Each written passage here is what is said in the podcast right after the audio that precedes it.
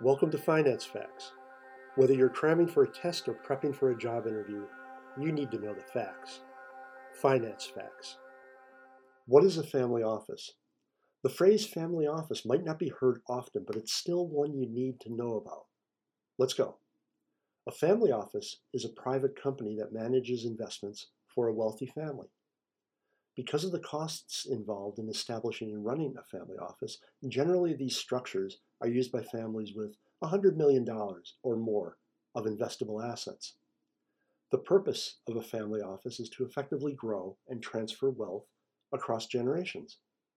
A family office may also carry out a wide variety of tasks for family members, such as travel arrangements, property management, or any other activities the family prefer to manage themselves.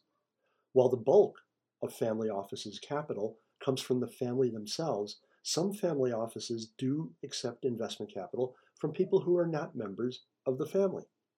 Family offices are more loosely regulated than other investment vehicles and have fewer disclosure requirements.